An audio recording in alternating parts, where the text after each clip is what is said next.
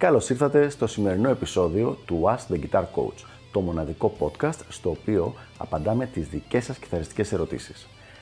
Αν ενδιαφέρεστε να εξελίξετε το παίξιμό σας στο maximum βαθμό, στείλτε μου ένα email στο email ioannis.ioannis.org για να σας ενημερώσω για τα πακέτα εκμάθησης κιθάρας του Elite Guitar Coaching. Πάμε λοιπόν να δούμε τη σημερινή μας ερώτηση. Το να μάθω να παίζω πιάνο θα με βοηθήσει καθόλου στην κατανόηση θεωρίας όσο αφορά την κιθάρα; Άλλη μια καλή ερώτηση λοιπόν και η απάντηση είναι πάρα πολύ απλά ναι. Θα σε βοηθήσει σε διάφορα πράγματα και πολύ γρήγορα θα πω ποια θεωρώ εγώ ότι είναι αυτά τα πράγματα. Πριν πάμε στο θέμα της θεωρίας που είναι πάρα πολύ σημαντικό, θα μιλήσω στο θέμα της τεχνικής.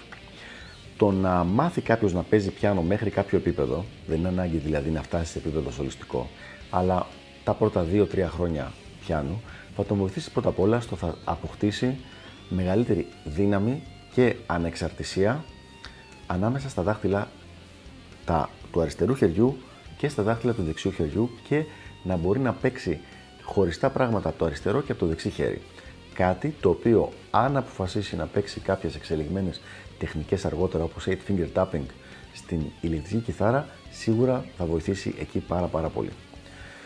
Αλλά ακόμα και αν δεν θέλει να παίξει αυτά τα πολύ εξελιγμένα πράγματα, μόνο και μόνο η συνεχόμενη μελέτη πιάνου θα του δώσει πιο δυνατά χέρια με μεγαλύτερη ανεξαρτησία δακτύλων. Αυτό λοιπόν είναι ένα σίγουρο πλεονέκτημα. Δεύτερο, το θέμα της θεωρίας.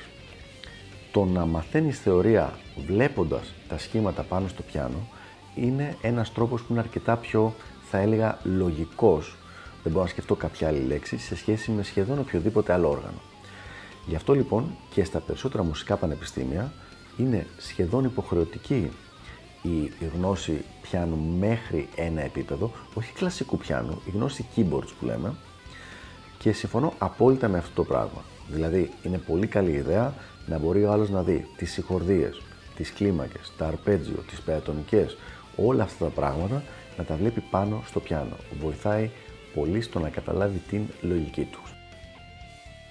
Όταν κάνουμε μία μετατροπία, για παράδειγμα, από ένα κλειδί σε ένα άλλο κλειδί στην κιθάρα, αν δεν είσαι ήδη προχωρημένος να ξέρεις όλες τις νότες, να ξέρεις όλα τα σχήματα, να ξέρεις τα σχήματα αυτά σε τι νότες και σε τι διαστήματα αντιστοιχούν, είναι πολύ εύκολο να μην βλέπεις τους συνδυασμούς που μπορεί να γίνουν και τη λογική πίσω από αυτή τη μετατροπία.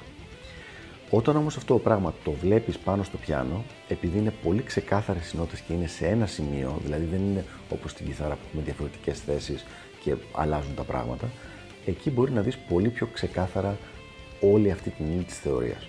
Και αυτός είναι ο λόγος που το θεωρώ αρκετά σημαντικό το να έχει οποιοδήποτε μουσικός μια καλή γνώση πλήκτρων. Και πάλι το λέω, δεν, δεν είναι καθόλου ανάγκη να φτάσει σε ολιστικό επίπεδο, αλλά να μπορεί να καταλάβει τι γίνεται και να μπορεί να παίξει και βασικά πράγματα. Ένας τελευταίος λόγος είναι ότι είναι πολύ πιο πιθανόν όταν κάνεις ηχογράφηση μόνος σου, αν έχεις φτιάξει home studio, όλα τα υπόλοιπα όργανα πέρα από την κιθάρα να τα ηχογραφήσεις παίζοντας πλήκτρα και όχι την κιθάρα ή original τα όργανα. Δηλαδή, μέσω κάποιου MIDI interface, μέσω ενός keyboard να παίξεις τα drums, να παίξεις πιθανώς μπασογραμμές, να παίξεις ε, τα πλήκτρα φυσικά εννοείται και οποιοδήποτε άλλο όργανο. Δεν λέμε ότι δεν γίνεται μέσω της κιθάρας με κάποιο MIDI converter, αλλά συνήθως ήθιστε να είναι πολύ πιο συνηθισμένο το να παίξεις ας πούμε τα drums όπως έλεγα με τα πλήκτρα παρά να τα παίξεις με την κιθάρα και με MIDI converter. Αυτοί λοιπόν είναι οι λόγοι για τους οποίους θεωρώ ότι είναι σημαντικό το να έχει ο κάθε μουσικός γνώσεις από πλήκτρα. Ελπίζω να βοήθησα στο συγκεκριμένο θέμα και τα λέμε στο επόμενο επεισόδιο του Ask the Guitar Coach. Γεια χαρά!